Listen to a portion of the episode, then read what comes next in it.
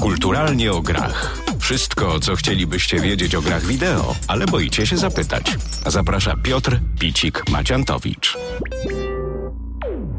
Dzień dobry, witam serdecznie w kolejnym odcinku podcastu Kulturalnie o grach. Ten podcast ma też drugą nazwę, czyli Księżniczka znajduje się w innym zamku. Dzisiaj odwiedzimy kolejny zamek, a właściwie kilka zamków, bo porozmawiamy o wojnie. O wojnie, która toczy się już od właściwie pewnie z 20 czy 30 lat, a właściwie nawet o dwóch wojnach, bo pierwsza z tych wojen to wojna pecety kontra konsole, a druga, taka wewnętrzna wojna domowa, można by powiedzieć, to wojna pomiędzy Microsoftem i Sony i Nintendo chyba, które jest takim troszeczkę tutaj outsiderem, ale też liczy się jak najbardziej w tej wojnie. Kto wygra tą wojnę, czy w ogóle ktoś wygra tą wojnę i czy ta wojna jest do wygrania przez którąś ze stron tak całkowicie jednostronnie, tego czy mamy wojnę, postaramy się dowiedzieć dzisiaj. Moim gościem jest Kuba Piątkowski, czyli były pracownik Techlandu, człowiek, który w game devie spędził 6 lat, obecnie pracuje dla firmy Dolby. Witam cię serdecznie. Witam cię, Piotrku, kopę lat, tak. Z Kubą znamy się jeszcze z liceum, stare bardzo czasy. No i te płyty, pamiętam, kupowaliśmy na ruskim targu, tak zwanym, od pani, która spod koca różne dziwne historie pokazywała. Także te gry gdzieś tam zawsze nam towarzyszyły i Kuba jest takim człowiekiem, który konsolę zawsze miał i zawsze był graczem, który, co ciekawe, grał i na konsoli, i na pececie, co jest moim zdaniem dosyć rzadko spotykanym fenomenem. No może nie aż tak bardzo rzadko, ale stosunkowo rzadko. Także co? No jak to z tą wojną? Co? Jest ta wojna, czy nie jest? Jeśli chodzi o tą odwieczną wojnę, o której wspomniałeś między pecetami i konsolami, to mi się wydaje, że ogólnie ludzie lubią dyskutować, wymieniać argumenty. Czasami specjalnie podczas rozmowy prowokujemy rozmówców, forsując inne zdanie, nawet tak naprawdę myśląc podobnie do rozmówcy. Gdy ludzie się nie zgadzają, rozmowa nabiera kolorów i kształtów. Jest ciekawa. Niestety bywa, że wchodzą wtedy na pierwszy plan negatywne emocje. Brak argumentów przeradza się wywiska i przezwiska.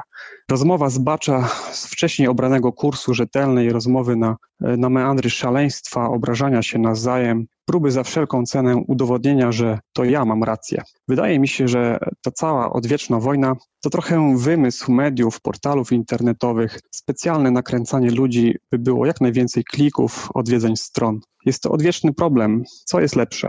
Białe czy czarne? Porsche czy Ferrari? Koszykówka czy piłka nożna? Teatr czy kino? Odpowiedź na to pytanie, drogi redaktorze, wydaje mi się, jest prosta. To zależy od kontekstu, od punktu widzenia. Wszystko ma swoje plusy i minusy, nic nie jest idealne. Nie ma jednej prawidłowej odpowiedzi na to pytanie. Według mnie jest wymyślona. Rozsądni ludzie nie toczą wojny. Szczerze opowiadają, jaka platforma do grania bardziej im odpowiada i używają do tego argumentów, a nie emocji. No okej, ale jednak wiesz jak jest, no czasami jest tak, że ktoś powie, o ale bo wiesz, na konsolach to są takie gry, a te wasze pecety to zanim się włączą, zanim coś tam, także wiesz, no oczywiście argumenty należy mieć, zgadzam się w 100%, emocje trzymać na wodzy, ale jednak dobra, no to okej, nie nazwijmy tego wojną, nazwijmy to konfliktem, stronnictwa jakieś, no bo przecież wiesz doskonale o tym, że jednak nawet wśród naszych znajomych wspólnych mieliśmy piewców konsoli, którzy w ogóle pecety to w życiu, oczywiście ostatecznie się złamali i te pecety mają, ale no, gry to tylko na konsoli, a PC to tam Word, internet i takie rzeczy, nie? Także coś jednak jest na rzecz. No ale zauważ, drogi redaktorze, że byliśmy wtedy młodzi bardzo. No zgadza się, ale wiesz, mnóstwo ludzi teraz jest młodych, na innych, no my już może nie, ale... No tak, ale nadal wydaje mi się, że to jest po prostu taka, wiesz, walka ludzi, którzy mają może zbyt wiele czasu. Po prostu jak się jest młodym, to się ma bardzo dużo czasu na różne rzeczy, które my już niestety w wieku dorosłym, na które nie mamy. I po prostu nie wiem, jak dla mnie, nie wiem, czy się ze mną zgodzisz, ale trochę mi szkoda czasu na to, żeby jakby brać udział w tej wojnie. Nie, no jasne, no jakby ja też nie mam czasu i ja nigdy tak naprawdę nie brałem udziału w tej wojnie i jeżeli już zabierałem głos, to trochę tak jak mówisz, może bardziej na przekór niż jakoś tak, żebym faktycznie wierzył w to. No ja też grałem w trochę inne gry, bo zaraz do tego przejdziemy, bo jednak gry konsolowe i gry pecetowe mają swoje ulubione gatunki i pewne rzeczy się sprawdzają bardzo dobrze na pececie, inne się nie sprawdzają zupełnie i na odwrót. Chociaż mam wrażenie, że ten pecet jednak jest trochę bardziej taki flexible, w sensie, że więcej rzeczy na nim można niż na konsoli, no ale to jest w sumie oczywista oczywistość, bo PC nie służy tylko do gier, ale do wielu innych rzeczy. Konsola jednak jest to rzecz tylko i wyłącznie do gier, chociaż teraz już prawdopodobnie nie tylko, znaczy na pewno nie tylko do gier, ale do szeroko pojętej rozrywki, powiedzmy sobie. Kolejne pytanie, które niejako trochę już odpowiedziałeś na nie, ale tak sobie myślę, że warto to powiedzieć. Czy ta wojna, czy też konflikt, czy też różnica zdań, czy też stronnictwa, jakkolwiek to sobie nazwiemy, dotyczy bardziej użytkowników? Czy to użytkownicy bardziej się kłócą? Czy twórcy sprzętu? No bo mam wrażenie, że jednak ta wojna domowa, o której mówiłem, czyli przede wszystkim wojna przeciwko Sony kontra Microsoft, no to tu już możemy mówić o jakiejś wojnie, bo tutaj mamy rywalizację już o konkretne rzeczy, czyli przede wszystkim oczywiście o kasę, no i odbiorców, którzy tą kasę dają, czyli bardziej dotyczy ten konflikt użytkowników, którzy się kłócą, że to jest lepsze, a to jest lepsze, czy jednak tych twórców sprzętu? Myślę, że użytkowników na pewno, natomiast jeśli chodzi o twórców sprzętu, to jest to bardzo szerokie pojęcie, ponieważ zaliczają się do niego zarówno architekci sprzętu, jak i inżynierowie, a także HR i marketing. Marketingowcy myślę, że może im zależeć na utrzymaniu takiej wojny, gdyż oni często realizują różne cele marketingowe. Natomiast jeśli chodzi o samych inżynierów, to nie sądzę jednak, żeby wojna. Nie, no zgadza się, no jakby ludzie tacy techniczni, którzy odpowiadają za tak zwane bebechy, no to też nie sądzę, żeby im jakoś tam zależało na tej wojnie, ale jednak myślę, że jest taki challenge, nie? Że jakby my chcemy być lepsi niż oni, czy nie? Że to jest bardziej kwestia samej technologii, żeby być najlepszym w ogóle, niż bycia lepszym od kogoś.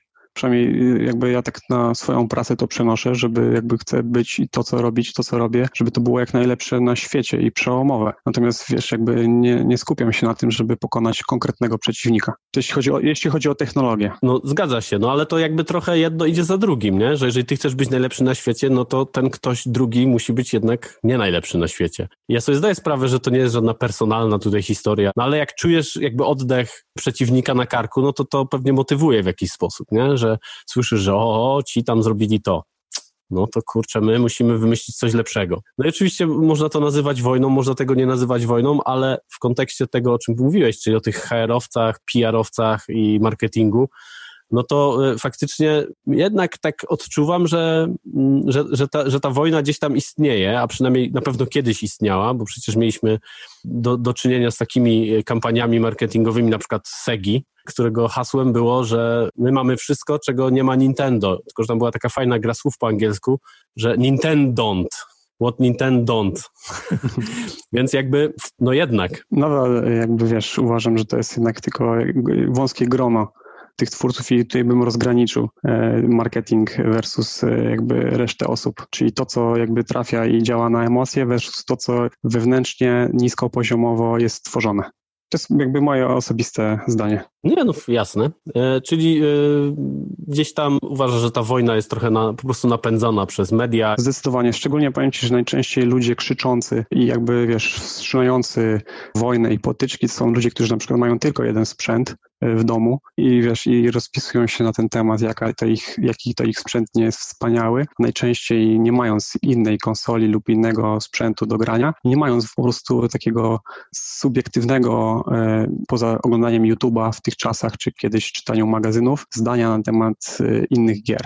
Natomiast nie znam nikogo, kto by miał w domu komputer osobisty i kilka konsol, który by mówił o jakiejkolwiek wojnie. Okej. No, czyli to jakby to jest taki kasus, który dotyczy w ogóle wielu dziedzin życia. Zgadza się. Że najgłośniej krzyczą ci, którzy są tylko w jednej opcji, tak? W sensie, tak że nie znają jakby drugiej strony. No tak. I nie wiedzą, co tracą. Właśnie. A do tego zaraz przejdziemy jeszcze.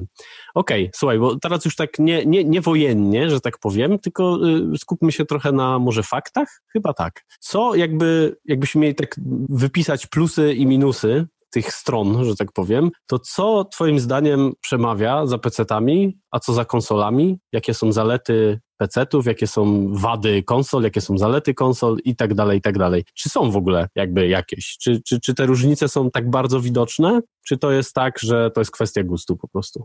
Okej, to moje zdanie jest następujące. Unikalność gier i sposób grania, czyli generalnie granie na konsoli kojarzy mi się z kanapą i dużym telewizorem versus graniem na pececie, czyli super monitorem, wypasioną klawiaturą, myszką z ciężarkami. Generalnie rodzaje gier, na przykład nie wyobrażam sobie grać w RTS-a na konsoli. Próbowałem 2 razy i to było straszne doświadczenie. Chciałem zaatakować wroga jednostkami lotniczymi z południa, a ze wschodu piechotą i po prostu to była tragedia. Nie słuchali mnie. Próbowałem sterować padem w Command & Conquer Tiberian Sana na Xboxie 360. Tak, tylko tutaj powiem, że jeżeli chodzi o RTS-y, to są gry strategiczne czasu rzeczywistego dla tych, którzy może nie są zaznajomieni z tym skrótem. Wybacz, panie redaktorze. Ale nic się nie stało, drogi gościu. Z drugiej strony ciężko na przykład mi sobie wyobrazić, i tutaj mogę trochę wbić kij w mrowisko, no, jak grać w GTA na komputerze z myszką. No panie, przeszedłem wszystkie części na komputerze z myszką. Żeby nie było, 1, 2 i 3, ja też. Dopiero od Vice City i 4 grałem. Czyli 3 też, a 3 to już jest jakby ten tak, sam... Pierwsza 3D. No, ten sam sposób grania jakby, jak cała reszta. Tak jest. Znaczy ja jestem ewidentnie tutaj fanem celowania myszką jakby. To jest celowanie tym analog stickiem jest dla mnie w ogóle jakąś tragedią. Tak, zgadzam się, ale na przykład w GTA, jak dla mnie, to nie chodzi o celowanie. Także na przykład te wspomagania, które są na konsoli, czyli ciśnięcie lewego triggera powoduje, że praktycznie mamy już celownik ustawiony na wrogu. Dla mnie jest okej, bo jakby w tej grze dla mnie przynajmniej nie chodzi o to, żeby mieć skilla w celowaniu w przeciwników. Ale jakby rozumiem, że oczywiście na pewno jest to wygodniejsze na komputerze osobistym. No tak. A jeśli chodzi o zalety, no to zalety konsol to gry ekskluzywne, co jest również zaletą dla wszystkich platform. Jeden sprzęt przez całą generację, chociaż tutaj, prawda, w tej aktualnej generacji były wyjątki, bo pojawiły się mocniejsze sprzęty, takie jak PlayStation 4 Pro oraz Xbox One X. Każda gra działa, tak? Czyli wkładamy płytkę i śmiga, niczym się nie martwimy. Po prostu kupujemy grę w sklepie, czy też w sklepie internetowym, w sklepie w sensie na przykład w jakimś fizycznym lub internetowym i gramy. Nie wymieniamy sprzętu przez 5-6 lat. Natomiast jeśli chodzi o pecety, no to jeśli masz pieniądze, no to masz zawsze najlepszą grafikę i tutaj nie ma co się kłócić i oczywiście uważam, że grafikę mielibyśmy jeszcze na wyższym poziomie, gdyby konsole jednak nie hamowały twórców. Najpłynniejsze animacje. Wymiana samego sprzętu potrafi dać dużo radości. Konfiguracja, tweakowanie parametrów. Oprócz tego gry jest bardzo dużo promocji na gry, jest duża konkurencja. Kiedyś był tylko Steam, teraz mamy także Epic Store, EA, Ubi ma swoje sklepy, a także cała ta scena taka, jak mówiłeś, ogólnie rynek PC-owy jest bardzo... No jeszcze bardzo, jest GOG. Tak, o właśnie, jeszcze GOG na przykład. Tak, i ogólnie jest mnóstwo małych twórców, którzy tworzą unikalne gry i po prostu których nie ma na konsolach z tego względu, że trzeba przejść tą całą certyfikację w Sony i w Microsoftie, trochę to znam, bo pracowałem w Techlandzie, tak jak wspominałeś, przez 6 lat i tam mieliśmy osobny team, który zajmował się jakby przejściem gry przez certyfikację Sony, żeby w ogóle Sony pozwoliło wytłoczyć grę i wydać ją na konsolę Sony, a także Microsoftu. Są to zbiory takich przypadków testowych, które gra musi spełniać. Są tam najróżniejsze przypadki, na przykład, żeby gra się wczytywała odpowiednio szybko, a jeżeli na przykład wczytuje się dłużej level niż minutę, to trzeba wyświetlić loading z procentami. Gra oczywiście musi mieć jakiś tam stabilny frame rate, choć tu przyznaję, że troszeczkę się zawodziłem, jeśli chodzi o Sony i Microsoft, bo mieli wbite na sztywno, jeśli chodzi o PS4 i Xboxa One, 30 FPS-ów, natomiast jakby przymykali oko i często ten frame rate jak spadał poniżej tych 30 klatek na sekundę, to jednak gra była wydawana. No i szereg różnych innych rzeczy związanych z siecią, oczywiście cenzurą i tak dalej. Natomiast wiadomo, że mały twórca, który tam gdzieś w piwnicy sobie dłubie i robi jakąś małą grę, to może mieć problem, żeby spełnić te wszystkie wymagania, a jeśli chodzi o PC-ta, to po prostu nikt go nie hamuje i można trafić do szerokiego grona odbiorców, nie spełniając tych wszystkich warunków. I generalnie wydaje mi się, że jeżeli chodzi o mnie, to najważniejsze są gry. Czyli tak naprawdę co przemawia za PC-tami, wracając do twojego pytania, a co za konsolami, no to generalnie gry. Ja zawsze idę tam, gdzie są najlepsze gry i te, które mnie najbardziej interesują. Nie interesuje mnie tak naprawdę, czyli bardzo lubię grać na telewizorze i na konsoli, ale też zdaję sobie sprawę, że w tych czasach podłączyć telewizor, komputer osobisty do telewizora i pada, to jest żaden problem, więc to w tej chwili już nie jest argument. No tak, no właśnie, to chciałem powiedzieć, że ja też się powoli przekonuję do tego i mam pada i gram też na padzie, różne rzeczy na pececie. No i cały czas z tym celowaniem mam problem. No, rozumiem. Ale już coraz lepiej mi idzie. Obecnie gram w Tomb Raidera i też tam tak... Którego? Tego 2013 roku. Tego pierwszego jakby po rebrandingu. Rozumiem, a ja gram właśnie w koniec trylogii, wiesz? Akurat gram w Shadow of the Tomb Raider. Shadow of the Tomb Raider. Okej. Powiedziałeś o tych ekskluzywach, to jest w ogóle bardzo ciekawa rzecz, bo ekskluzywy kiedyś, mam wrażenie, były mocniejsze, w tym sensie, że teraz wybuchnęło kilka tygodni temu chyba takie newsy, że kilka ekskluzywów na przykład z PS-a wyjdzie na pecety. Mhm. Czyli, Jezu, jak ta gra się nazywała? O elektrodinozaurach takich. Kurczę, no nie pamiętam. W każdym razie wielki tytuł. God of War ma wyjść, zdaje się, też na peceta. No i jak to z tą ekskluzywnością jest? Czy ona się staje powoli czasowa? Bo kiedyś było tak, że ekskluzyw to ekskluzyw i już do końca żywotności gry ona właściwie istniała tylko i wyłącznie na danej konsoli, gdzie tutaj oczywiście Sony było takim największym piewcą tego typu rozwiązań, ale nawet niedawno na Epiku te wszystkie gry od Quantic Dreams wyszły, czyli Heavy Rain i tak dalej na PC-ta. Czyli co? Czyli coś się zmienia. Jak to z tym jest? Na pewno i wydaje mi się, że tutaj jakby prowokatorem tych zmian jest Microsoft. Wydaje mi się, że gdyby nie Microsoft, to zarówno Nintendo, jak i Sony nie przekonałyby się do tego, żeby zaatakować, w cudzysłowie, żeby szturmem wziąć rynek PC-ów. Czyli jednak wojna. Złapałeś mnie do słówka. No, także wydaje mi się, że oni muszą się zmienić, ponieważ jakby Microsoft pokazuje tą swoją multiplatformowość. Jakby każda gra, która wychodzi na Xboxa, można ją też odpalić na PC-cie, co notabene trochę mija się z celem, moim zdaniem mienia Xboxa, ale to jest może temat na później. A jeśli chodzi o Sony i Nintendo, to wydaje mi się, że oni to robią bardzo sprytnie, ponieważ żeby przyciągnąć nowych ludzi do swoich konsol, czyli do PlayStation oraz do aktualnie Switcha, Nintendo i Sony dają swoje ekskluzywne tytuły. Jednak zauważ, panie redaktorze, że to są stare tytuły, które mają rok lub więcej. No, zgadza się. I jakby mając na uwadze też to, że jakby gry później z czasem się sprzedają coraz gorzej lub po prostu mając też tą bazę użytkowników, wiedząc ile osób kupiło daną grę, są w stanie jakby zachęcić do swoich konsol pecetowców, którzy spróbują na przykład zagrać w takiego God of War'a na pececie. Jeśli im się spodoba, bardzo spodoba, to będą na przykład chętniej spoglądać w stronę przyszłych konsol, na których na przykład będzie kontynuacja takiej marki. Wydaje mi się tutaj, że to nie do końca jest tak, że to zmierza w stronę unifikacji. Jeśli chodzi o Microsoft, to tak, jak najbardziej.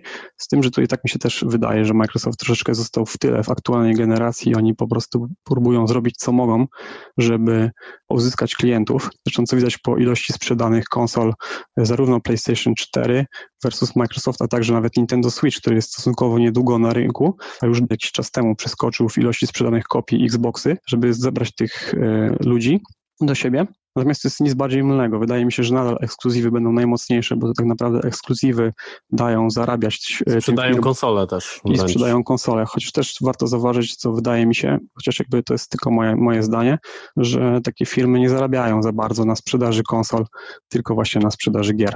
Było w historii kilka razy tak, że twórcy konsol dopłacali do sprzętu, ponieważ jakby sama produkcja była droższa niż to, za ile sprzedawali ten sprzęt. No jakby łatwo to sobie porównać do tego, że jakby konsola ile kosztuje, a ile w czasie trwania danej generacji kupujemy gier i za jakie pieniądze. No tak. Wiadomo, że kilkanaście razy tą konsolę kupujemy. Wracając jakby do meritum, to wydaje mi się, że to jest takie sprytne podejście. Także Nintendo robi na przykład gry na komórki, co było nowością jeszcze rok czy 2 lata temu, owszem, ale proszę zauważyć, że są to zupełnie inne od tych na konsole, bo są tam znane marki, takie jak Mario, Fire Emblem, Mario Kart czy Animal Crossing. Wszystko to są znane produkcje, ale troszeczkę w innych szatach, dostosowane do takiego bardziej właśnie mobilnego grania. I nadal wydaje mi się, że one właśnie promują i zachęcają do tych konsol stacjonarnych. A jeszcze wracając do Microsoftu, to tak jak wspominałem, on troszeczkę został w tyle w aktualnej generacji i robi co może, żeby dogonić Sony. W moim mniemaniu troszeczkę nieudolnie i jest mi szkoda, bo osobiście posiadałem konsolę Xboxa 360 i bardzo mile ją wspominam i cały czas czekam na mocne gry od Microsoftu, może nie tylko od Microsoftu, ale po prostu gier ekskluzywnych na tą konsolę, takich, które przekonają mnie do tego, żeby kupić nową generację, ponieważ no, w tej generacji aktualnie to Microsoft no, nie popisał się, ale bardzo trzymam za nich kciuki i uważam, że konkurencja jest bardzo ważna, z tym, że oni no, póki co jakby bardzo dużo pieniędzy inwestują w marketing, właśnie w takie social relacje z graczami i są tacy pro, tam pokazują tego nowego Xboxa, jaki to on nie będzie, ale jakby jak dla mnie nie ma tych największych konkretów, czyli nie ma, w dalszym ciągu nie ma gier. Kupili 15 nowych studiów i te studia robią dla nich gry i naprawdę z całego serca trzymam kciuki, żeby coś z tego wyszło. Mam takiego kolegę jakby zapalonego Xboxowca, i się śmiejemy razem, że generalnie to już prawie mi się udało go przekonać do tego, żeby kupił PlayStation 5, który wyjdzie pod koniec tego roku, ale jeszcze jest wierny marce i mówi, że jeszcze tą generację jednak kupi Xboxa, co wydaje mi się trochę dziwne, ale to może nawiązywać do tej wojny, o której panie redaktorze pan wspominał, że... Przywiązanie, ja tu będę bronił Xboxa, tak? No dokładnie, mimo że nie mam w co na nim grać, jeśli chodzi oczywiście o tytuły ekskluzywne, okay. Bo jeśli chodzi o multiplatformowy, to jest inny temat, Xbox jest silniejszy, ten One X od PlayStation 4 Pro, także to nie ma o czym mówić, te gry są ładniejsze i tak dalej, ale no ekskluzywów jak nie było, tak nie ma. No właśnie, czyli rzeczy, które są na Xboxie i tak pograsz na PlayStation. Tak. Albo na PC-cie. Dokładnie. No właśnie. No, albo jeszcze teraz a propos tego Microsoftu jeszcze tu myślę, że warto dodać, że Microsoft teraz bardzo mocno zabłysnął, tak mówiąc w cudzysłowie może, tym swoim Game Passem, który jest no taką nowością trochę na rynku, gdzie za bardzo małą cenę dostajemy takie topowe gry i to w dniu premiery. To działa również na PC-cie, to jest w ogóle super ciekawe. Na dzień dzisiejszy to chyba pierwszy miesiąc kosztuje 4 zł, czy 8 zł, jakaś taka absurdalna cena. No i z tego co wiem, to właśnie Red Dead Redemption na przykład tam się pojawiło, gdzie można za 4 zł dosłownie ogrywać grę, która jest warta 250 czy więcej nadal. Także to jest też taki ruch i z tego co wiem, to bardzo jest chwalony Microsoft za to i pokazał jakieś tam wyniki finansowe i no, że tak powiem, pykło im to i tam wszystko się zgadza. No Sony w tej kwestii zawsze było gdzieś tam trochę ciemiężone, powiedziałbym, za to, że na przykład, żeby zagrać w multiplayer na Sony trzeba, zdaje się, dopłacać, tak? Tak to jest. Na Xboxie też. Na Xboxie też, okej. I Xbox od tego zaczął ogólnie. Pierwszy płatny abonament do grania w sieci. Czyli jednak Microsoft jest tym wilenem tutaj, tym bad guyem. Nie, niekoniecznie. Ale tak, jeszcze tylko właśnie wracając do tego Microsoftu, bo tak trochę go może obsmarowałem, to generalnie bardzo jakby winszuję temu, że oni tak i wprowadzają tą super wsteczną kompatybilność i już teraz zapowiadają, że na przykład gra kupiona na aktualnej generacji również będzie kupiona na przyszłej generacji, co jest w ogóle bardzo super. I oni tak naprawdę są bardzo w porządku w stosunku do userów i użytkowników i naprawdę to jakby są, wydaje mi się, że jest potencjał niesamowity, no z tym, że jakby czekam cały czas na gry. Czyli to, co jest tak naprawdę najważniejsze, tak jak powiedziałem. No właśnie. Bo przecież kupujemy te rzeczy, żeby grać w gry, a nie po to, żeby stały i ładnie wyglądały. Tak jest. Chociaż może niektórzy i tak robią. Bo muszę przyznać, że design nowego Xboxa mi bardzo się podoba. Mhm. I też gdzieś tam ostatnio czytałem, że Sony ma jakieś problemy ze swoją konsolą, że się grzeje za bardzo, zdaje się, i że też rozważają taką wieżę bardziej niż ten projekt, który przedstawili. O, ciekawe, to nie słyszałem o tym. Bo tam jakieś crashe, jakieś tam złe rzeczy się dzieją, ale no zobaczymy, czy może to jakaś plotka tylko podsycana przez Microsoft oczywiście. I Nintendo. I Nintendo, tak. Właśnie, Nintendo. Nintendo to jest taki trochę outsider, chociaż tak jak powiedziałeś, przeskoczy już sprzedaży na przykład Xboxa i to samo było z Wii, które przecież, czyli poprzednia generacja konsol Nintendo, która się przecież sprzedała w jakimś turbo nakładzie. W sensie tych konsol się sprzedała jakaś ogromna ilość, to było wielkie zaskoczenie. Tak, ponad 100 milionów, jeśli dobrze pamiętam. Powiedz proszę, dlaczego to Nintendo jest jednak czymś innym? niż Xbox i PlayStation. Panie redaktorze, wydaje mi się, że pan nie ma żadnej konsoli Nintendo, skoro pan mi zadaje to pytanie. Ja nie mam, oczywiście, że nie. Ja w ogóle nie mam żadnej konsoli. Aczkolwiek bardzo bym chciał mieć i szczerze ci powiem, że jak już jakąś miałbym kupować, to byłby Switch właśnie. Polecam też 3DS-a nadal, mimo że jakby się trochę postarzał, ale...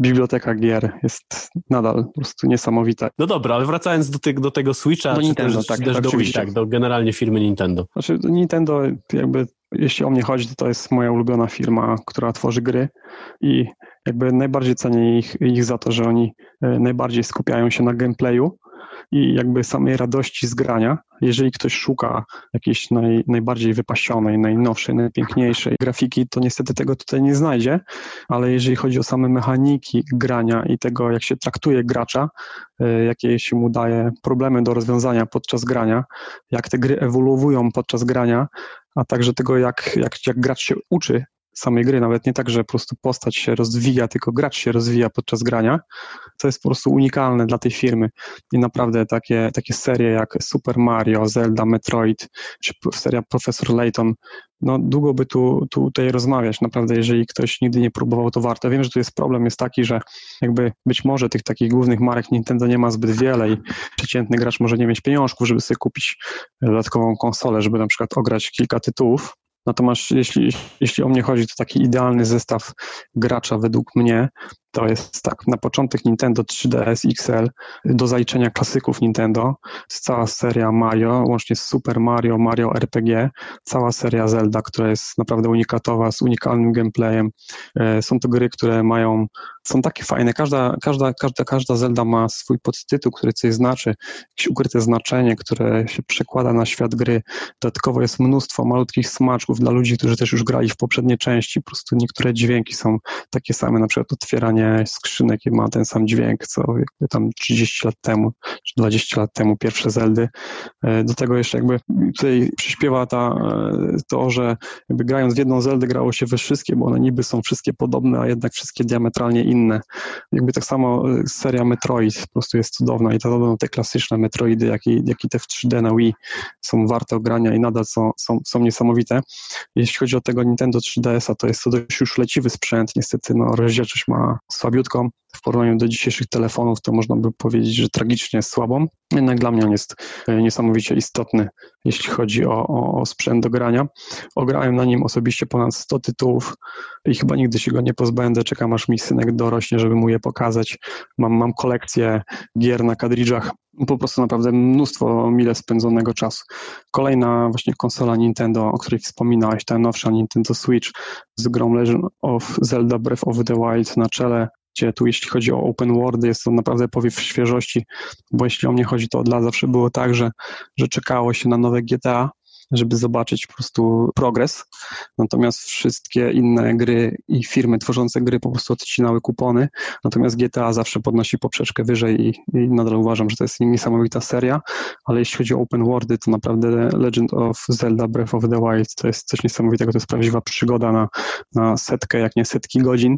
Mam kolegę w pracy, który 300 godzin spędził w tej grze, trochę przesadził, ja osobiście spędziłem około 140, też nie mało. Ale naprawdę to jest taka gra, w której jakby to, co Nintendo, wracając do twojego pytania, ma takiego wyjątkowego, to nie jest takie prowadzenie gracza za rączkę typu location na mapie i konkretna informacja zrób to. Po prostu trafiasz w środek jakiejś przygody, sam odkrywasz mechaniki, nikt ci nie mówi, co trzeba zrobić i jak zrobić, po prostu do wszystkiego dochodzisz sam. Przez cały gameplay, od samego początku do końca dochodzą nowe mechaniki, nowe rzeczy do zrobienia. Ilość sposobów na wykonanie danych czynności też jest zatrważająca. Naprawdę, jeśli chodzi o open world, to bardzo polecam.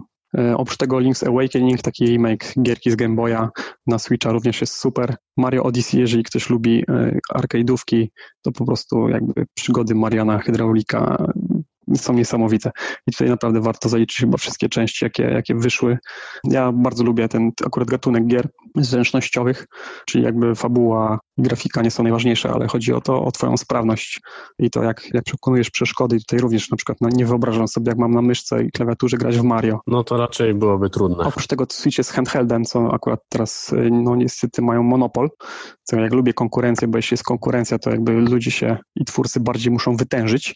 No, ale jest konkurencją są chyba smartfony po prostu, tak mi się wydaje. No tak, ale... No oczywiście to żadna konkurencja przy jakby tytułach dedykowanych, ale no tak mi się wydaje, że to jest jedyna sensowna konkurencja. Ale zawsze to, że można właśnie dzięki temu, że to jest handheld, zawsze można pyknąć w jakąś grę chwilkę. Na przykład jak mój synek się urodził, to w ogóle nie włączałem przez jakiś czas telewizora i tylko właśnie gdzieś tam jak pomiędzy jego dżemkami a karmieniem gdzieś tam miałem chwilkę, to sobie właśnie pykałem na Switchu.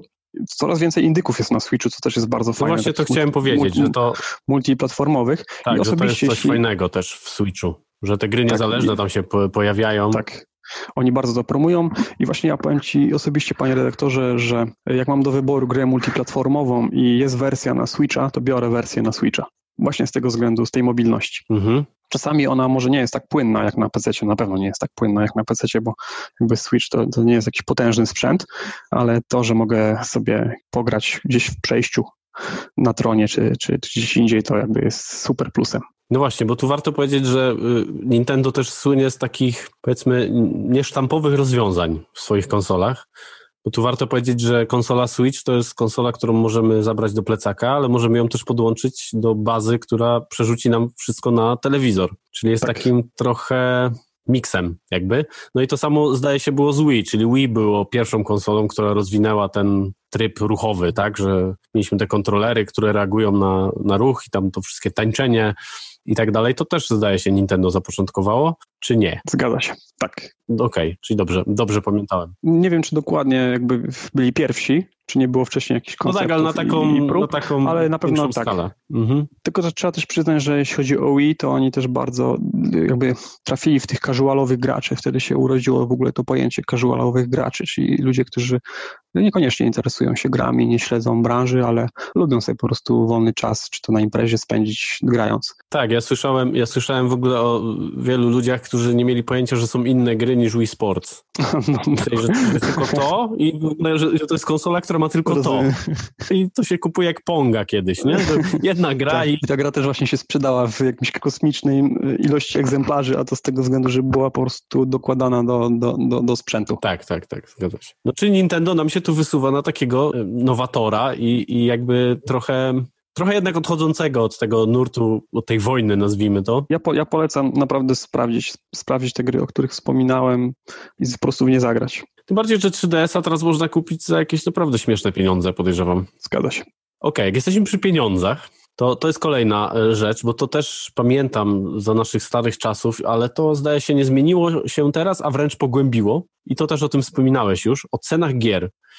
Skąd bierze się ta duża różnica pomiędzy cenami gier na konsolę i na PC-ta? To jest takie trochę dla mnie trudne pytanie, z tego względu, że przez brak czasu niestety za bardzo nie śledzę rynku PC-towego, jeśli chodzi o ceny gier, ale jakby wierzę na słowo, że jest drożej niż na konsolach. Taniej, oczywiście. Z czym, że przyznam szczerze, że ja osobiście nie zauważam różnicy z tego względu, że naprawdę, znaczy są takie serie gier, właśnie ekskluzywy, chociażby na przykład nadchodzące The Last of Us 2, czy to jest Ghost of Tsushima, które po prostu kupię w day one, pierwszego dnia, jak tylko pojawi się w sklepie, niezależnie od ceny. Jednak jakby troszeczkę cierpliwości, a poprzez cierpliwość rozumiem 2-3 miesiące, powodują, że ta cena spada czasami nawet o 50%. Aha, okej. Więc naprawdę i też przez to, że ten rynek cyfrowy również wszedł na konsolę, jakby na PC-tach już jest od dawna, to pojawiają się już regularnie promocje na sklepie Sony, czyli PSN-ie oraz na Xboxa i także na e-shopie z Nintendo, gdzie chyba dla nich to jest w ogóle sukces, że udało im się zrobić sklep internetowy, to i naprawdę można kupić gry za grosze. Czyli za parę złotych, parę dziesiąt złotych można wyłapać naprawdę świeże tytuły Także ja ostatnio po prostu oczywiście zeszłam kubkę wstydu, o której wspominałeś, i po prostu mam na listę sobie wrzucam gry, czekam te kilka miesięcy, czasami pół roku, nawet czasami rok i wtedy kupuję za naprawdę przyzwoitą, wydaje mi się, dużo tańszą, może tak, dużo tańszą od premierowej ceny. Okej, czyli to jest podobnie w sumie jak na PC-tach, bo tam też tak jest właśnie tak, ja też tak robię oczywiście, ale z drugiej strony jakby tylko te takie bardzo duże tytuły AAA mają takie ceny jak konsolowe tytuły, czyli to powiedzmy 200 zł, gdzieś tak, a jest multum gier na PC-tach, które tak jak wspomniałeś w tym day one'ie, no nie kosztują tyle. Zgadza się. Są po prostu tańsze. Zresztą jak popatrzymy na ceny na przykład, nie wiem, choćby Cyberpunka, który się też zbliża, no to ta wersja PC-towa jest jednak tańsza od wersji konsolowej. I to też nie wiem właściwie dlaczego, ale tak jest. Dobrze, to słuchaj, bo zbliżają się do nas kolejne konsole, kolejna generacja, to będzie wielka zmiana na rynku na pewno, bo chyba ten okres, który mamy między tymi konsolami PlayStation 4 Pro już w tym wypadku, ale liczmy od PlayStation 4 i Xboxa. Xbox chyba był wcześniej, nie? Ten poprzedni, 360. Tak, o rok wcześniej niż PlayStation 3. Mhm. No, więc jakby to jest chyba najdłuższy okres w historii tych dwóch marek, jakby nieobecności nowej konsoli. Więc jakby tu jest to takie właściwie dwa pytania. Pierwsze to z tego co wiesz, jak wyglądają różnice pomiędzy tymi zbliżającymi się konsolami. I tutaj jakby no tytułów nie znamy, tak jak powiedziałeś wcześniej, ale która tutaj się gdzieś tam powiedzmy wysuwa na to czoło, o ile możemy mówić o tym, że któraś będzie tutaj liderem, jeżeli chodzi o taką czystą sprzętowość. A druga sprawa to jak się zmieni rynek w ogóle. Czy to będzie taka faktycznie rewolucja, czy raczej ewolucja? To jeśli o mnie chodzi, to wydaje mi się, że tutaj jednak to, co zwykle, wygra. Oczywiście tak na początek chciałbym zaznaczyć, że pominimy tych ludzi, którzy bezinteresownie po prostu kupią sprzęt, bo PlayStation, tak jest. Albo tych, którzy tak jakby, ja uważam, że prowadzą tą całą wojnę, której nie ma. Jakby jeżeli pominiemy tych ludzi, to jest, wydaje mi się, że to jest bardzo mały procent. To jest tak jak z ruchem na drodze samochodowym. Jeśli 2% ludzi na drodze jeździ źle, to się wszystkim jeździ źle. I tu jest podobnie. W sensie po prostu pomijmy tych krzykaczy. Normalni ludzie, którzy myślą to, co chcą, myślą o tym, co zrobić i dlaczego, to wydaje mi się, że tutaj wygra to, co zwykle, czyli gry. Nieważne, czy Sony będzie miało szybszy dysk, czy Microsoft będzie miał więcej RAM-u, czy Nintendo zrobi 6 ekranów. Wygrają po prostu gry, czyli ekskluzywy, które tak jak ja dalej uważam, nadal będą i będą trwały zawsze, to spowoduje, że to będzie zwycięzca tej najbliższej generacji. I jakby przeszłość, jaką widzę, jaką analizuję już od lat, to wydaje mi się, że tutaj nadal Nintendo i Sony po prostu są bezkonkurencyjni. Wierzę w Microsoft, chociaż nie jestem zwolennikiem jakby ich marketingu i ich polityki tworzenia oprogramowania, i tu też nie mówię tylko o grach, to jednak wydaje mi się, że Japończycy tutaj naprawdę mają duszę do robienia gier i oni to robią, przynajmniej ja w to wierzę, że robią to dla graczy, a nie dla kasy. I po prostu naprawdę te gry ekskluzywne i na Nintendo, i na Sony, i na PlayStation, czyli i na Switcha, i na PlayStation będą niesamowite. I to one spowodują, że ci ludzie, pomijając ten margines, o którym wspominaliśmy na początku, spowodują, że te konsole będą popularne. I naprawdę te cyferki troszeczkę mnie interesują, ile tam teraflopów ma PlayStation, ile teraflopów ma Xbox. To jest w ogóle ciekawe, jak oni się przerzucają tymi ilościami, tak, bez sensu zupełnie. Dokładnie, dla mnie liczą się przede wszystkim gry. I naprawdę tutaj, jeśli chodzi o historię konsol, to ja na początku zaczynałem swoją przygodę od PlayStation 2, potem jakby w kolejnej generacji i PSP, potem miałem Xboxa 360 i w tej generacji PlayStation 4 i naprawdę jakby aktualnie to zaliczam się, jestem hipokrytą i zaliczam się do tego marginesu. Tak, do tego marginesu, o którym wspominałem, czyli po prostu polecę do sklepu, jak tylko się PlayStation 5 pojawi. Moja żona już mi dała zielone światło, prezent urodzinowy trochę się przesunie, po prostu na premierę konsoli kupię tą PS5, ale to jakby z wiarą w to, że daję ogromny kredyt zaufania Sony i wiem, że oni po prostu zrobią i dostarczą świetne świetne gry. No tak, ale jakieś tytuły startowe będą pewnie i u jednego, i u drugiego. Czy myślisz, że jednak Microsoft może tu nadgonić i nagle wyskoczyć z jakąś petardą? Wiesz co, wydaje mi się, że te gry Microsoftu tu będzie takie 7/10, natomiast gry Sony i Nintendo to jest zawsze 10/10. Okay. Także jakby mam nadzieję, że się mylę, cały czas mówię, panie dyrektorze, bo jestem za konkurencją. Na przykład jest kilka serii takich jak Gears of War, Halo czy Forza, które po prostu uwielbiam i są niesamowite i są świetne, no tylko że jakby mogę w nich zagrać sobie na pececie. No tak, nie potrzebujesz konsoli do tego. Tak jest, dokładnie.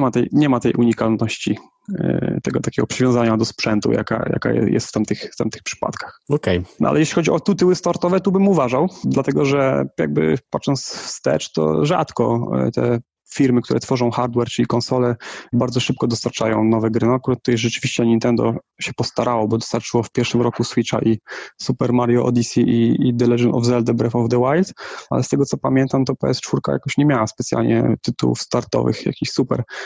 To myślę, że trzeba będzie poczekać około roku, aż te konsole się rozpędzą i nadal właśnie wydaje mi się, że Japończycy się skupią na jakości, czyli będą w stanie opóźnić premierę swoich sztandarowych gier, żeby po prostu jakość była jak największa, a nie żeby na premierę było jak najwięcej gier średnich. No premierę będzie Cyberpunk wszędzie. A panie doktorze, tak ten Cyberpunk się tu pojawia parę razy.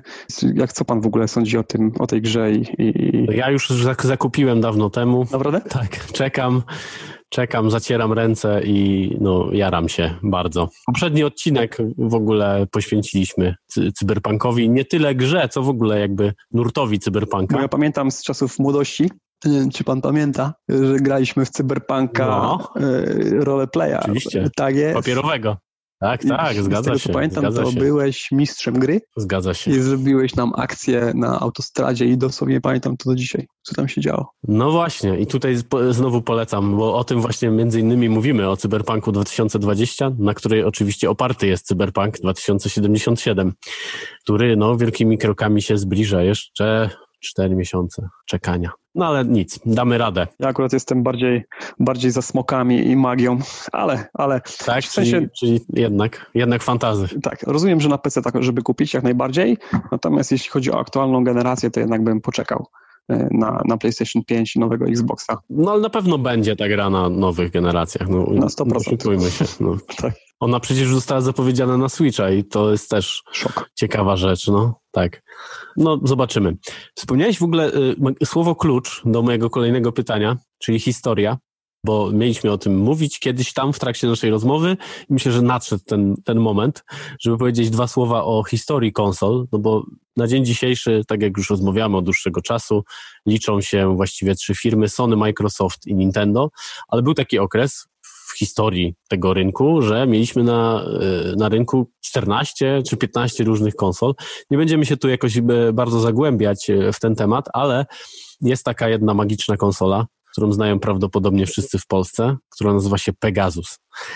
Chciałbym, żebyśmy dwa słowa o tym powiedzieli, no bo bądź co bądź, to jest tak naprawdę ambasador konsol w naszym kraju, można by powiedzieć. Większość rodaków kiedyś miała do czynienia z tym, zanim w ogóle miał jakikolwiek komputer, czy jakąś konsolę z zachodu, z tego zgniłego zachodu, czy też w przypadku Sony to akurat ze wschodu, ale jednak ten Pegasus zrobił wielką, wielką furorę. Czym był Pegasus? Mógłbyś nam powiedzieć w kilku słowach. Z tego co pamiętam, jakby czytałem wiele razy historię Pegasusa w Polsce na różnych portalach, a także i gazetach, ale jakby nie pamiętam szczegółów. Na pewno była to piracka konsola przywieziona przez polskich biznesmenów w latach 80. późnych. Biznesmenów, jak ładnie ich nazwałeś. Z Chin, która to kopiowała konsolę Nintendo. Nie wiem, czy to była pierwsza konsola Nintendo, panie redaktorze, może pan wie? Chyba tak. Ale było to w Stanach znany NES. Tak. Natomiast jak to się nazywało oficjalnie? Family Computer to się nazywało w Japonii. O właśnie. Famicom. Tak jest. Piękna nazwa, Family Computer. Tak jest. Na której można było odpalić jednym kadridżem 100 gier, a tak naprawdę to 3 gry w różnych wariantach z właśnie NES-a. Między innymi moje pierwsze spotkanie z grami, czyli Super Mario Bros. Chyba z 93 roku. mogę kłamać. I to był, myślę, dziki wschód, tak można powiedzieć o wtedy chyba Polsce i w ogóle jakby... Z 85. Rynkowi gier, proszę bardzo, 85 roku. Tak jest. No, tylko, że nie wiem, kiedy Pegasus jakby pojawił się, to były lata 90. chyba raczej. Pewnie tak. Mhm. No ale ktoś niezłą kasę zbił na tym, bo myślę, że tutaj też drugim słowem klucz jest to, co powiedziałeś, czyli to był po prostu no chamska podróba, piracki sprzęt, który oczywiście nikt wtedy się specjalnie nie przejmował tym u nas i myślę, że większość zdecydowana ludzi w ogóle nie zdawała sobie sprawy z tego, że istnieje coś takiego jak Nintendo Entertainment System, czyli tenże Family Computer znany w Japonii, czy w Stanach właśnie NES, ale był Pegasus i nie wiem, jak to oceniać z perspektywy czasu, chyba jednak in plus, bo mam takie wrażenie, że naprawdę wielu ludzi z sentymentem wspomina tego Pegasusa. Ludzi, którzy już od dawna w ogóle nie grają w nic i prawdopodobnie grali tylko i wyłącznie na tym Pegasusie, bo to było coś, co było bardzo tanie i mogło się znaleźć właściwie pod każdym dachem, więc plusik dla tychże biznesmenów, którzy sprowadzili dla kultury gier w Polsce, tak myślę, że możemy tak spokojnie powiedzieć. Okej. Myślę, że już powiedzieliśmy dwa słowa o tej przyszłości rynku przy okazji nowych konsol, ale jak myślisz, jak sobie PC poradzi w tym nowym świecie? Bo tak jak powiedziałeś kiedyś tam wcześniej w tej naszej rozmowie, że PC jest niejako wstrzymywany przez konsolę, że gry na PC są hamowane przez to, że no mamy tą generację, którą mamy. Na czym polega to hamowanie i jakby czy te lejce zostaną poluzowane, jak te konsole w końcu wyjdą? Mi się wydaje, że to hamowanie polega na tym, że duży twórca gier, który tworzy gry na różne platformy, po prostu jakby z biznesowego punktu widzenia warto jest zrobić grę, która wygląda tak samo na wszystkich sprzętach, maksymalizując jej sprzedaż, a nie na przykład skupiać się na jednej platformie, w tym przypadku najsilniejszej, czyli PC-cie, i tworząc dodatkowe jakby na przykład animacje, wyższe tekstury i ogólnie lepszą grafikę. Z tego względu właśnie PC-ty będą nadal hamowane, a i też jest drugi wzgląd. Generalnie jakby komputer jest drogi. Jeśli na przykład karta graficzna do komputera taka topowa kosztuje więcej niż 3 konsole razem wzięte, po prostu trzeba się liczyć z tym, że ludzi po prostu nie stać na to, żeby mieć ten najlepszy sprzęt. I co z tego, że stworzymy grę, która będzie powiedzmy uwolniona, tak? Lejce będą zwolnione i będzie wyglądała po prostu niesamowicie, skoro tam 10% graczy będzie mogło tak naprawdę ją w ogóle uruchomić. I tutaj jakby cały czas trzeba pójść na taki kompromis i uśrednić to, jaki jest przeciętnie komputer w domu, żeby odpalił daną grę. W konsolach nie ma tego problemu, bo wiadomo, że wszyscy w domu mamy dokładnie ten sam sprzęt. A jeśli chodzi o sam rynek PC-towy, to wydaje mi się, że przeżywa renesans i będzie przeżywał właśnie dzięki tym takim niezależnym twórcom i łatwością, w jaki sposób oni mogą stworzyć grę i ją pokazać światu. Okej. Jeżeli chodzi o te ceny tych kart graficznych, no to chyba trochę jest tak jak z grami, nie? Że wiesz, mija pół roku i ta topowa karta już kosztuje połowę tego, co kosztowała. No pewnie tak, zgadza się. A jeszcze drugą sprawą jest to, że no, na dzień dzisiejszy naprawdę można kupić komputer, tak myślę, w cenie no, bardzo sensownej, który no, odstawia konsole, które obecnie są na rynku, tak bardzo mocno. Więc jakby, no oczywiście, tak jak mówisz, no konsola ma te plusy, że no działa, będzie wszystko na niej zawsze działać, ale jeszcze z innej strony przecież możesz sobie obniżyć detale tam graficzne i tak dalej, żeby ci coś poszło. Ale oczywiście, no to już jest jakieś tam kombinowanie. Z perspektywy twórcy gier, to dużo łatwiej jest zrobić coś na konsolę niż na PC-ta. No tak, no bo masz zamknięty system zawsze ten sam i wiesz, czego się spodziewać jakby po sprzęcie. No na przykład w Techlandzie, jak pracowaliśmy nad grą Dying Light i okazało się, że oczywiście nie myśleliśmy o tym wcześniej, że każdy tester i każda osoba, która tworzyła grę, miała procesor Intela, bo po prostu mieliśmy takie komputery i po wydaniu gry okazało się, że jednak są gracze, którzy mają AMD-ki i gra się crashowała. No tak. Trzeba o tym pamiętać. Jakby kombinacji hardware'u jest przy PC tak jest bardzo dużo, prawda? No właśnie. Bo są płyty główne, procesory, tak karty jest, graficzne. Tego jeszcze tak różne systemy operacyjne. No właśnie. Oczywiście. No właśnie. Tak jest. Co jest trochę błogosławieństwem, a trochę jednak przekleństwem, jeżeli chodzi o PC-ty. Dobra, słuchaj, no powoli jakby zbliżamy się do końca, ale przechodzimy do takiego crème de la crème i trochę już o tym mówiłeś, ale chciałbym, żebyśmy się teraz skupili na poleceniu jakichś tytułów na konsolę i tutaj nie będę cię ograniczał do jakiejś konkretnej konsoli, tylko sobie możesz wybrać rzeczy, gry, które byś zdecydowanie polecił, które są właśnie ekskluzywami konsolowymi, czyli no nie zagramy w te rzeczy na PC-cie, czyli rozumiem, że z automatu, z Xboxa to raczej nic nie polecisz. Gears of War i Halo i Forza. Okej, ale to co, tych rzeczy nie ma na PC-tach? Są. Nie ma na pozostałych konsolach. A, okej. No to dobrze, to idźmy tą strategią, że czegoś może nie być na innych konsolach, no bo może niektórzy, którzy nas słuchają, właśnie rozważają albo będą rozważać, bo podejrzewam, że przy okazji premier nowych konsol to stare już stanieją takich, że będą dodawać je gratis do gier, nie? Pewnie. Już prawie tak staniały, szczerze mówiąc. No, więc może to jest najlepszy czas, żeby właśnie nadrobić rzeczy stare i kupić sobie konsolę starszej generacji i po prostu dobrze się bawić, niekoniecznie zwracać uwagę na tą grafikę, czy też jakieś tam technologiczne rzeczy. No to, że powiem, zaczynaj. Co tutaj jest godne bardzo uwagi? Okej, to przygotowałem sobie, nie ukrywam, wcześniej taką listę. No bardzo dobrze. Ja to szanuję. I zacznę od Nintendo. Więc jeśli chodzi o Nintendo, to wspominane tutaj wiele razy The Legend of Zelda Breath of the Wild. Jeśli ktoś lubi open worldy, takie nieprowadzące za rączkę, czyli takie anty-Ubisoftowe gry open world, która gra ta bardziej przypomina właśnie GTA od tych innych open worldowych gier. Jest to według mnie powiew świeżości, jeśli chodzi o gry open worldowe. Niesamowita przygoda na wiele godzin, no cudowny gameplay, piękna grafika, mimo że konsola może nie jest najsilniejsza. Naprawdę na telewizorze bardzo ładnie to wygląda. No i tam ten styl graficzny po prostu robi swoje też, nie? Dokładnie, te filtry są niesamowite. Animacje, muzyka i ogólnie mechaniki gry jest świetna. Warto naprawdę zacząć przygodę nawet z tą serią Zelda, The Legend of Zelda od tej gry, a także moja ulubiona gra zręcznościowa, czyli Super Mario Odyssey. Również na tą konsolę polecam bardzo wszystkim miłośnikom gier zręcznościowych, platformówek. A także jeszcze jedną taką grę, która jest trochę może niszowa, ale dla ludzi, którzy grają na Nintendo, to jest to znana seria, a mianowicie Luigi's Mansion, czyli przygody brata wąsatego czerwonego hydraulika, który to pojawia się w takim właśnie hotelu i walczy z duchami. Bardzo fajna gra. Luigi's Mansion akurat na Switcha jest trzecia część, natomiast jedynka była na Dreamcasta, a potem był remake na 3DS-a, a także dwójka jest na 3DS-a. Również polecam tą serię Luigi's Mansion. Jeśli chodzi o Sony, to oczywiście seria Uncharted. Tutaj są 4 części, jeżeli słuchacze nie wiecie o tym. Pierwszą część, jeżeli ktoś ma mało czasu, to można pominąć, z tego względu, że ona się bardzo zestarzała i jakościowo odstaje moim zdaniem od pozostałych części. Natomiast jeżeli ktoś jakby chciał poznać bohaterów i uniwersum, to też warto przelecieć przez tą pierwszą część, chociażby na easy modzie. Natomiast Uncharted 2, 3 i 4 to są po prostu niesamowite przygody. Indiana Jones w pełnej krasie. Ostatnia część właśnie na PlayStation, piękna grafika, piękne zakończenie serii. No tam po prostu wszystko pasuje. Ludzi, którzy lubią gry takie trochę akcji, przygodowe. Action Adventure. Tak jest.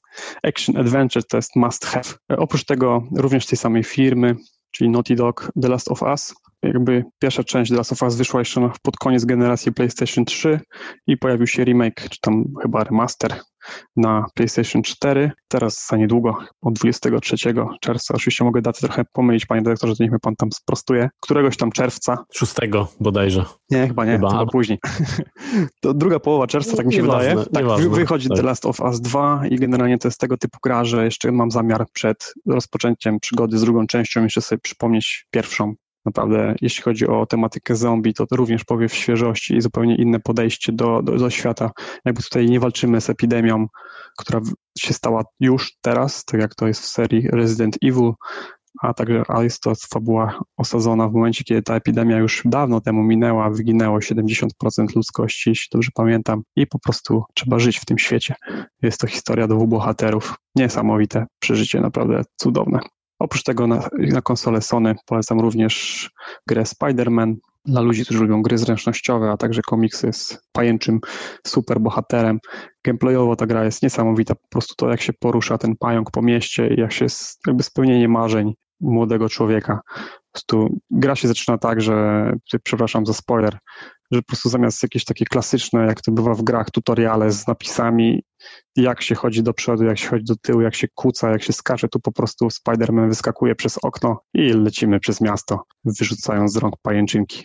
Kolejna gra, jaką bardzo, bardzo polecam, to jest seria cała God of War, ale można oczywiście zacząć od tej najnowszej na PlayStation 4, czyli po prostu God of War, modny reset numerków. Ja osobiście akurat do tej gry sprawiłem sobie nową konsolę, wtedy PlayStation 4 Pro oraz telewizor z HDR-em. Po prostu wypaliła mi ta gra gałki oczne, grafika jest niesamowita, animacje, grafika, muzyka, gameplay również, czyli mordowanie przeciwników jest zrobione w sposób epicki.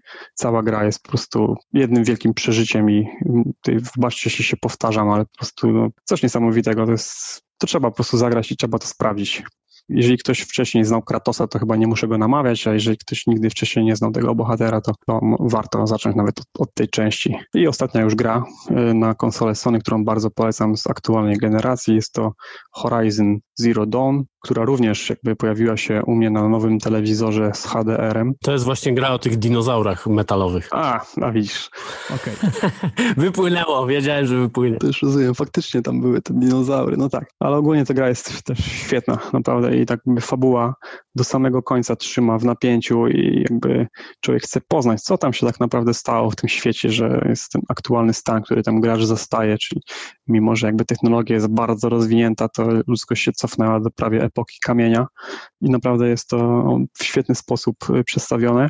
Niesamowite animacje, grafika naprawdę wyciska wszystkie soki z PlayStation i w HDR-ze to po prostu naprawdę również wypala gałki oczne i no nie widziałem ładniejszej gry w tej generacji od Horizon Zero Dawna.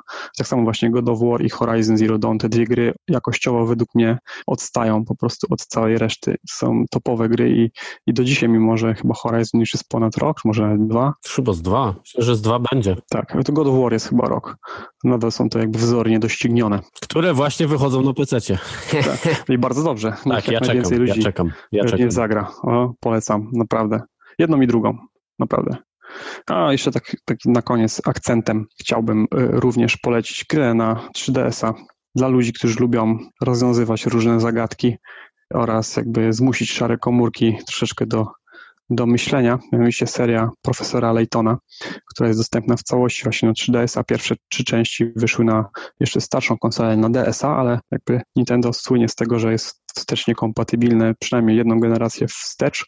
Switch tutaj jakby to zmienił, ale 3DS jest kompatybilny z DS-em i można całą tą serię sobie zagrać. Są to przygody sympatycznego profesora właśnie Laytona i jego pomagierów, którzy to rozwiązują różne zagadki. Bardzo fajna gra, wykorzystująca dotykowy ekran, trochę grafikę 3D w 3DS-ie, ale to też jakby nie jest wymagane, ale jest, no, naprawdę super sprawa, jeśli chodzi o to, jeżeli ktoś ma na przykład 15-20 minut na grę, żeby sobie włączyć i rozwiązać jakąś jedną zagadkę logiczną lub dwie.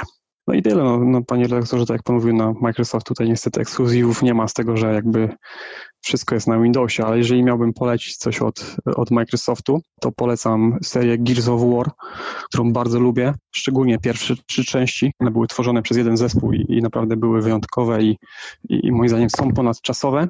Seria Forza, jeżeli ktoś lubi samochodówki, a także Halo i to Halo pierwsze części tworzone przez Bungie, bo te najnowsze Halo mi się średnio podobało, natomiast te pierwsze 3 Halo, szczególnie, że pierwsze chyba miało dużego remake'a, warto zagrać. I ostatnia platforma, o której nie powinniśmy zapominać, jest to platforma mobilna, czyli na telefon. Tutaj polecam tak naprawdę 2 gry. Polecam Monument Valley, pierwszą i drugą część. Ona jest dostępna zarówno na iOS-a, jak i na Androida, a także serię The Room, Pokój, która też jest bardzo fajna i przyjemna. Ale nie jest związane z filmem The Room? Nie, nie jest związane. To dobrze. Znaczy też jest taki klimat, powiedzmy, jakiś psychodeliczny, ale nie tak, że nie aż tak. No dobra, no to mamy z czego wybierać. Ja jeszcze ci muszę zadać jedno pytanie. Jakbyś ktoś zadał ci pytania, może inaczej, nie jakby ktoś tobie zadał pytanie, ale jakbyś postawił się teraz w sytuacji kogoś, kto nie ma żadnej konsoli i może kupić tylko jedną, to którą? Albo Nintendo Switch, albo PlayStation 4. Okay. Z tego względu, że mają one najwięcej takich unikalnych gier i przynajmniej one są drogie mojemu sercu, czyli jakby poleciłbym te gry po prostu z tego względu, że wydają mi się wyjątkowe. No ale to podałeś 2. Będę się upierał. Tak. Okej. Switch czy PS w takim razie? Dla kogoś, kto jest powiedzmy bardziej graczem takim niehardkorowym. Niehardkorowym? No takim, że sobie lubi pograć, ale może nie spędza 100 godzin tygodniowo. To chyba poleciłbym Switcha w takim wypadku. Szczególnie, że bardzo łatwo można zagrać w wiele gier w więcej niż jedną osobę. Czyli na przykład z kolegą, koleżanką, małżonką na jednym ekranie. Okej, no tak, bo to jest ważne też. Podstawowa wersja Switcha już zapewnia 2 pady, bo można te joycony odłączyć. Padziki. Tak, padziczki. Swoją drogą wadliwe, Piotrze, bo musiałem wymienić analoga ostatnio. Tak? O, proszę tak, bardzo. Tak, bo jest taki problem, że dryfują analogi i rzeczywiście mi się to zdarzyło. Musiałem bawić się trochę w złotą rączkę. A był problem? Był problem z tym, bo wiem, że tam Nintendo w Polsce to tak sobie jest wspierane, zdaje się. Mi się to zdarzyło 3 lata po kupnie konsoli, także jakby gwarancja dawno minęła, ale rzeczywiście to się przejawiało tym, że sobie po prostu kursor dryfował, czyli sobie wędrował w lewo lub w górę, niedotykany, co oczywiście jakby w grach zręcznościowych powodowało straszną frustrację.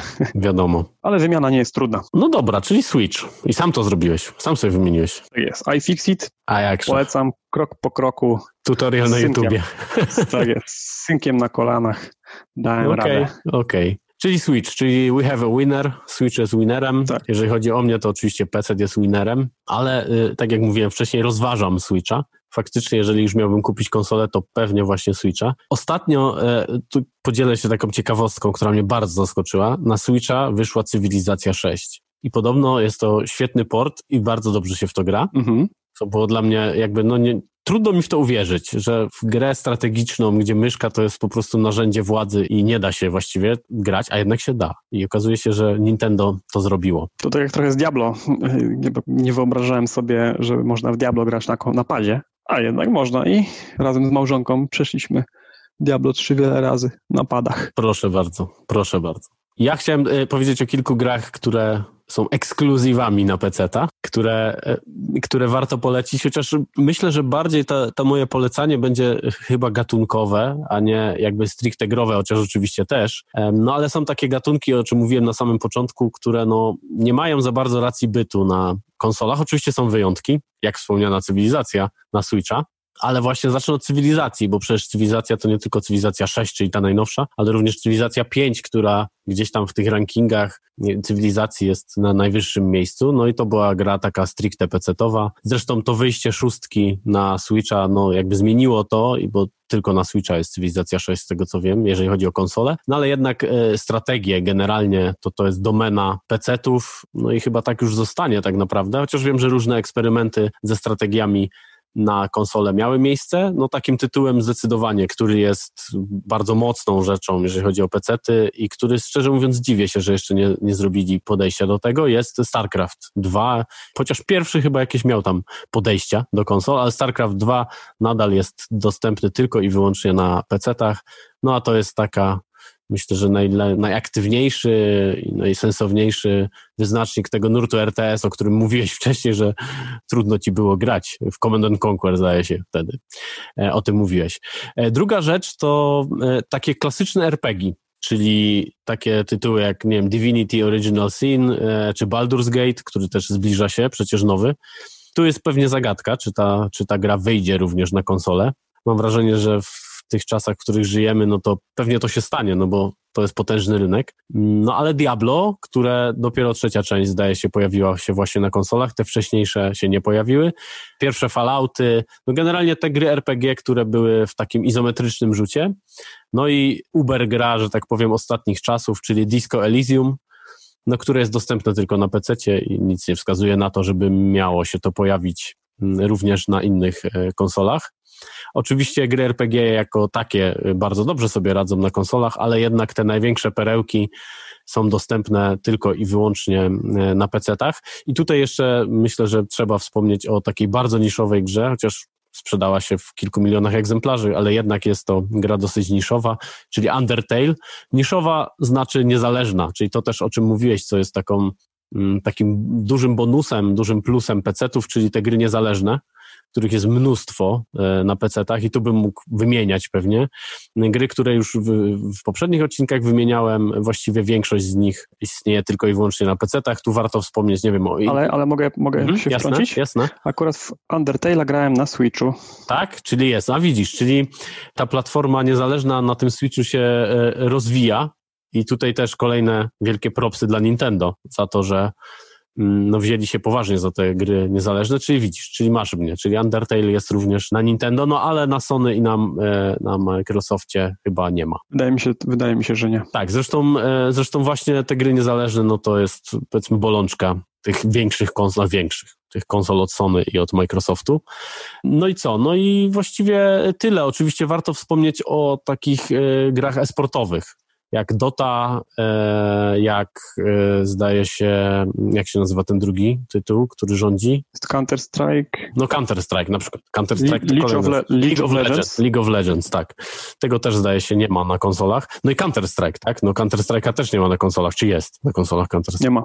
Nie ma. Valve to trzyma, wiadomo. No właśnie, no to jest domena z kolei Steamowa.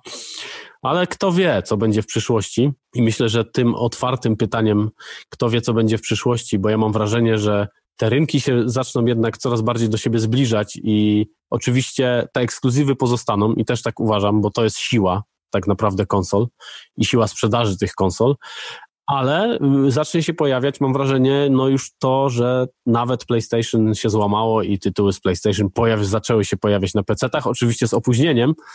No ale to nie jest aż takie opóźnienie, bo rok czasu to przecież nie jest aż tak dużo. Tym bardziej, że tak jak powiedziałeś, na niektóre obniżki cen tytułów na konsolę też trzeba poczekać ten rok, więc kto wie. No rynek nam się zdecydowanie unifikuje gdzieś tam. Przede wszystkim ma się dobrze i myślę, że to jest taka konkluzja tego. Zobaczymy, co nam pokażą nowe konsole. Nie wiem, czy widziałeś, już pewnie na pewno widziałeś ten film a propos Unreal Engine 5, co nam pokaże. Widziałem. No i powiem Ci, że jest grubo, że tak powiem. Tylko oczywiście to jest filmik demowy, zobaczymy, co z tego wyjdzie. I robiony na PlayStation 5. Zgadza się? Dobrze? Zgadza się, ale jakby pierwszy tytuł tego filmiku mówił o tym, że to jest 4K, po czym okazało się, że to nie było w 4K, więc ja jestem tutaj sceptyczny. Zobaczymy. No, czyli takie trochę rzucanie... Ale pokaz technologii jak najbardziej oczywiście. Fotorealizm jest przed nami. No właśnie. Znaczy wiesz, jeżeli to nie było 4K, to jak dla mnie tym lepiej to świadczy o tej technologii, bo jakby to wyglądało w 4K. Tak, pokaz technologiczny niesamowity. W każdym razie tak, polecamy sprawdzić to demo Unreal Engine 5, bo no, że tak powiem, kopię 4 litery dość poważnie. Zobaczymy, jak twórcy to oczywiście wykorzystają, bo ja będę się upierał cały czas i ty, mam wrażenie, jesteś po tej samej stronie, tej, no nie wojny, ale tego dyskursu na temat tego, że to jednak gameplay i jednak pomysły w grach robią grę, a niekoniecznie grafikę. U mnie również. Przynajmniej tak jest u mnie. No, także czekamy na pomysły, na świeżość. Nie namawiałbym cię do Switcha, gdyby było inaczej. No właśnie, zgadza się. No dobra, no nic, dziękuję Ci bardzo. Moim gościem był Kuba Piątkowski. Dziękuję bardzo. Obecnie pracownik Dolby, kiedyś pracownik Techlandu. Tak jak słyszeliście, przy Dying Light'cie maczał swoje palce w jakiś tam sposób. Dying Light'a też polecamy, prawda? Zwłaszcza, że zbliża się kolejna część. Tak, oczywiście, polecamy jak najbardziej. No to dobra, dziękuję Ci bardzo. Zapraszam do kolejnych odcinków podcastu Kulturalnie o grach. Znajdziecie księżniczkę w kolejnym zamku, przynajmniej mam nadzieję. I tutaj, jeżeli jesteśmy przy Nintendo, to Nintendo jest twórcą tychże słów. Do zobaczenia, do usłyszenia. Na razie. Hej. To był podcast Estrady Poznańskiej Kulturalnie o grach. Więcej na estrada.poznan.pl